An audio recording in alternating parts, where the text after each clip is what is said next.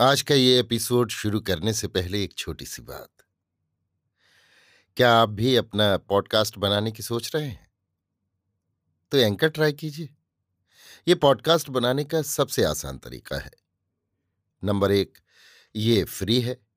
Number दो, इसमें कई सारे ऐसे टूल्स हैं जो आपको अपने फ़ोन और कंप्यूटर पर रिकॉर्ड और एडिट करने की फैसिलिटी देते हैं।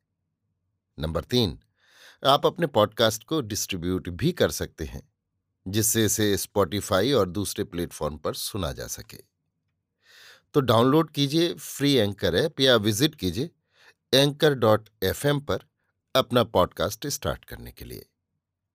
ये तो थी एक छोटी सी जानकारी, और अब शुरू करते हैं एपिसोड का सिलसिला। तो आज के एपिसोड में लीजिए सुनिए आचार्य चतुर्सेन शास्त्री के लिखे उपन्यास। सोमनाथ के सत्तरवें भाग, दूसरा दिन को मेरी यानी समीर गोस्वामी की आवाज़ में। सूर्योदय से पूर्व अमीर की सेना में नक्कारे बज उठे। नक्कारों की गड़गड़ाहट से हड़बड़ाकर राजपूत योद्धा भी सन्नद्ध होकर अपने अपने मोर्चों पर जा जमे। सोरठी सरदार और मुकुटधारी राजा लोग अपनी अपनी टुकड़ियाँ ले लेकर निर्धारित मोर्चों पर जा डटे।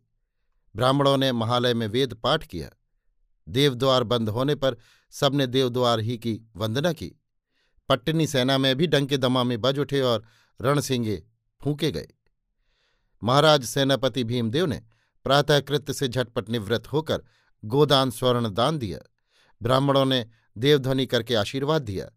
राजा ने तलवार से मौत मांगी और घोड़े पर सवार होकर मोर्चों के निरीक्षण को चल दिए। महमूद की सेना से चुने हुए तुर्क सवारों की टुकड़ियाँ मोर्चे बनाकर बाण वर्षा करती हुई खाई की ओर अग्रसर हुई।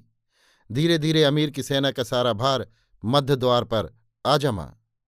ये देख अपने अपने सेनापतियों के आदेशानुसार हज़ारों राजपूत योद्धा मोर्चेबंदी करके बाण वर्षा करने लगे। खाई के दोनों तटों पर दोनों ओर के शूरवीर दूर तक डटे बाण वर्षा करने लगे, परंतु अमीर निरूपाय था, उसके बाण व्यर्थ जा रहे थे। उधर खाई के इस पार तथा कोट से जो बाण वर्षा हो रही थी, वो आगे बढ़ती हुई अमीर की सेना की भारी क्षति कर रही थी। अमीर ने दुर्धुर्ष साहस करके हाथियों को खाई में धकेल दिया। उसी के साथ अल्लाह अकबर का नाद करते हुए सहस्त्रों तुर्क सिपाही भी पानी में कूद पड़े। बालूका राय ने कोटों पर तेज़ी के साथ धनुर्धरों को अवस्थित कर तलवार के धनी कच्छी सवारों को मुख्य द्वार पर सन्नद्ध किया। खाई में आधी दूर तक शत्रु के हाथी घुस आए। तो राजपूत योद्धा भी जय जय महादेव सोमनाथ का नाद करते हुए जल में कूद पड़े। उन्होंने सिमट कर अमीर की मध्य सेना पर वार करने प्रारंभ किए। परंतु अमीर के हाथी धसे ही चले आ रहे थे। ऊपर से दोनों ओर से जो बाण वर्षा हो रही थी, उससे आकाश भरा पड़ा था। महासेनापति भीमदेव एक ऊँचे बुर्ज पर खड़े युद्ध देख रहे थे। बालूका राय प्रबल पराक्रम से शत्रु की सेना का गतिरोध कर रहे थे। यद्यपि कच्छी योद्धाओं की मार से अमीर के हाथियों की पंक्ति दो भागों में विभक्त हो गई थी और राजपूतों ने तलवार से उनके बीच दरार बना ली थी। वे कंधों पर ढाल रखे जल में तलवार चला रहे थे, पर अमीर के सिपाहियों का तांता ही नहीं टूट रहा था। वो दबा दब सेना को खाई में धकेल रहा था। हाथियों की ओट में असंख्य बर्बर योद्धा खाई पार कर रहे थे। उन पर न तीरों की मार थी, न तलवार की। महाराज भीमदेव ने इस कठिनाई को देखा उन्होंने तत्काल कमाला आखाणी को आदेश भेजा कि अपने कछुओं से अमीर की गज सेना में धनसार करो। संकेत पाते ही दो सौ कछुए तिरछी छोटी छोटी तलवारें लेकर पानी में बैठ गए। जल के भीतर ही भीतर वे अमीर के हाथियों के चारों ओर फैलकर अपनी तिरछी तलवारों से हाथियों की सूणों और पैरों में करारे घाव करने लगे। अपने काम में वे बड़े उस्ताद थे। कच्छी योद्धा उन्हें घेर कर उनकी रक्षा करने लगे। देखते ही देखते खाई का जल रक्त से लाल हो गया।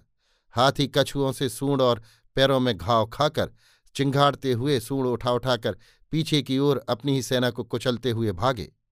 अमीर इस भगदड़ का कुछ भी अभिप्राय न समझ सका। उसने भागते सैनिकों को बहुत उत्साहित किया, पर हाथी भाग रहे थे, सैनिक नहीं, अतः भगदड़ बढ़ती ही गई।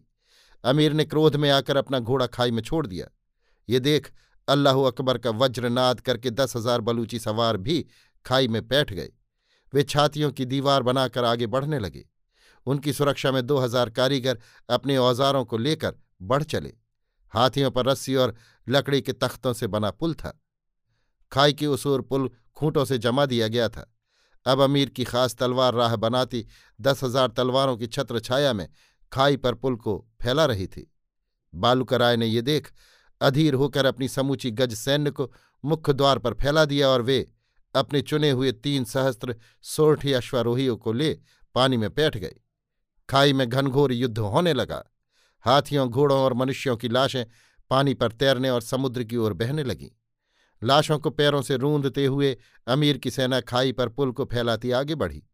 नीचे तलवार के हाथ चल रहे थे, ऊपर बाण वर्षा हो रही थी। महाराज भीमदेव ने युद्ध की गतिविधि को देखकर सैनिकों को बाण के स्थान पर पत्थर बरसाने का आदेश दिया। उधर मुख्य द्वार को पत्थरों से भरवा देने का प्रबंध किया। चबूतरों, मंदिरों और मकानों से बड़े बड़े पत्थर उखाड़कर मुख्य द्वार को पत्थरों से ऊपर तक पाट दिया गया। परंतु अमीर की गति में बाधा नहीं पहुँची। वो अपने दुर्धुर्ष बलूची सरदारों को लिए बढ़ता ही चला आ रहा था और अब वो पुल खाई के इस पार तक आ पहुँचा था। महाराज भीमदेव ने ये विपत्ति देखी। वे फुर्ती से कोट से उतरकर गज सैन्य में घुस गए।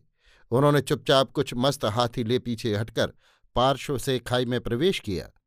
उन्हें घेर कर लाट योद्धा जल में बैठे। महाराज भीमदेव बिना बाधा के खाई के मध्य भाग में पहुँच गए। इस बीच अमीर के बहुत से योद्धा इस पार पहुँच जल से बाहर आ, तलवारों की छाया में पुल को जंजीरों से बांधने लगे। भय और आशंका की लहर फैल गई। इसी समय महाराज के मस्त हाथियों ने बीच धार में पुल को टक्कर दी। पुल एक बार हिला। महावतों ने वेग से हाथियों को हूला। मत्त हाथी चिंघाड़ते हुए पुल को धकेलने लगे। अमीर ये देख घबराकर अपनी बलूची सेना को ले, उधर को पलटा। बालूका राय ने भी ये देखकर अपनी कच्ची योद्धाओं को महाराज के चारों ओर फैला दिया। इधर अमीर के सैनिक मुख्य द्वार पर झटपट पुल को जंजीरों से बाँध देने में प्राण खो रहे थे। सौ सौ हज़ार हज़ार बलूची सैनिक लाशों को रौंदते हुए जल से बाहर आ रहे थे। उधर जल के मध्य भाग में अमीर तड़प कर जी जान से महाराज के हाथियों पर पिल रहा था। बालूका राय के कच्ची योद्धा बेढब तलवार फेंक रहे थे। खाई के इस पार टिड्डी दल के समान बरबर पठान और तुर्क पुल के सहारे सहारे बढ़े चले आ रहे थे। ये दोनों ही पक्षों के लिए शंका और संदेह के क्षण थे। इसी समय महावतों ने हाथियों को एक साथ हूल दिया। तलवारों और भालों की चोट से वे बौखला उठे। उनकी सम्मिलित टक्कर को पुल न झेल सका। वो आखिर टूट गया। पुल के सहारे हज़ारों तुर्क सैनिक सवार जल में डूबने उतराने लगे। राजपूतों ने हर्षनाद किया, हर हर महादेव, और चारों ओर से घेर कर मार करनी प्रारंभ की। बड़ी ही कठिनाई से अमीर अपने प्राण बचाकर खाई के उस पार पहुँचा। उसकी सारी सेना छिन्न भिन्न हो गई। इधर जो योद्धा पहुँच चुके थे, सब काट डाले गए। जो प्राण भय से जल में कूदे, उनमें अधिकांश डूब गए। कुछ तलवार के घाट उतार दिए गए, कुछ किसी तरह मार खाकर उस पार पहुँचे। राजपूतों ने पुल में आग लगा दी। अमीर रणक्षेत्र से एक कोस पीछे हट गया। अभी सूर्य मध्यान्ह तप रहा था। मंदिर में विजय दुदुम्भी बज उठी। भेरी शंख घड़ियाल से दिशाएँ गूंजने लगीं। सूर्य की उज्ज्वल धूप में महालय के सुनहरी कंगूरों को अमीर हताश भाव से खड़ा देख रहा था और उसके सैनिक अस्त व्यस्त भाग रहे थे। आधे दिन के इस महाघनघोर युद्ध में यद्यपि हिंदुओं की भी बहुत हानि हुई थी, परंतु अमीर की तो सारी सेना की व्यवस्था ही बिगड़ गई थी। सबसे बड़ी बात तो ये थी कि उसकी समूची ही गज सैन्य का सत्यानाश हो गया था। उसके पास अब सौ हाथी भी शेष नहीं बचे थे, जो घायल न हों। कछुओं ने सबकी सूढ़ें काट डाली थीं, पैरों में गहरे घाव कर दिए थे। अमीर शोक और निराशा में अभिभूत हो, घोड़े से उतर वहीं भूमि में दोनों हाथों से मुँह ढांप कर बैठ गया। उसने शोक संतप्त होकर कहा, या अल्लाह, ऐसा दिन तो कभी ज़िंदगी में देखा ही न था। मंदिर में नक्कारे बज रहे थे। प्रसादी की तैयारियाँ हो रही थीं। ज्यों ही घायल और थकित भीमदेव अपने कक्ष के द्वार पर पहुँचे, उन्होंने देखा, गंग सर्वज्ञ शांत मुद्रा में खड़े हैं। भीमदेव ने उन्हें साष्टांग दंडवत किया। सर्वज्ञ ने कहा, हे धर्मरक्षक, तेरी सदा जय हो। अभी आप सुन रहे थे आचार्य चतुर्सेन शास्त्री के लिखे उपन्यास, सोमनाथ के सत्तरवें भाग, दूसरा दिन को मेरी यानी समीर गोस्वामी की आवाज़ में।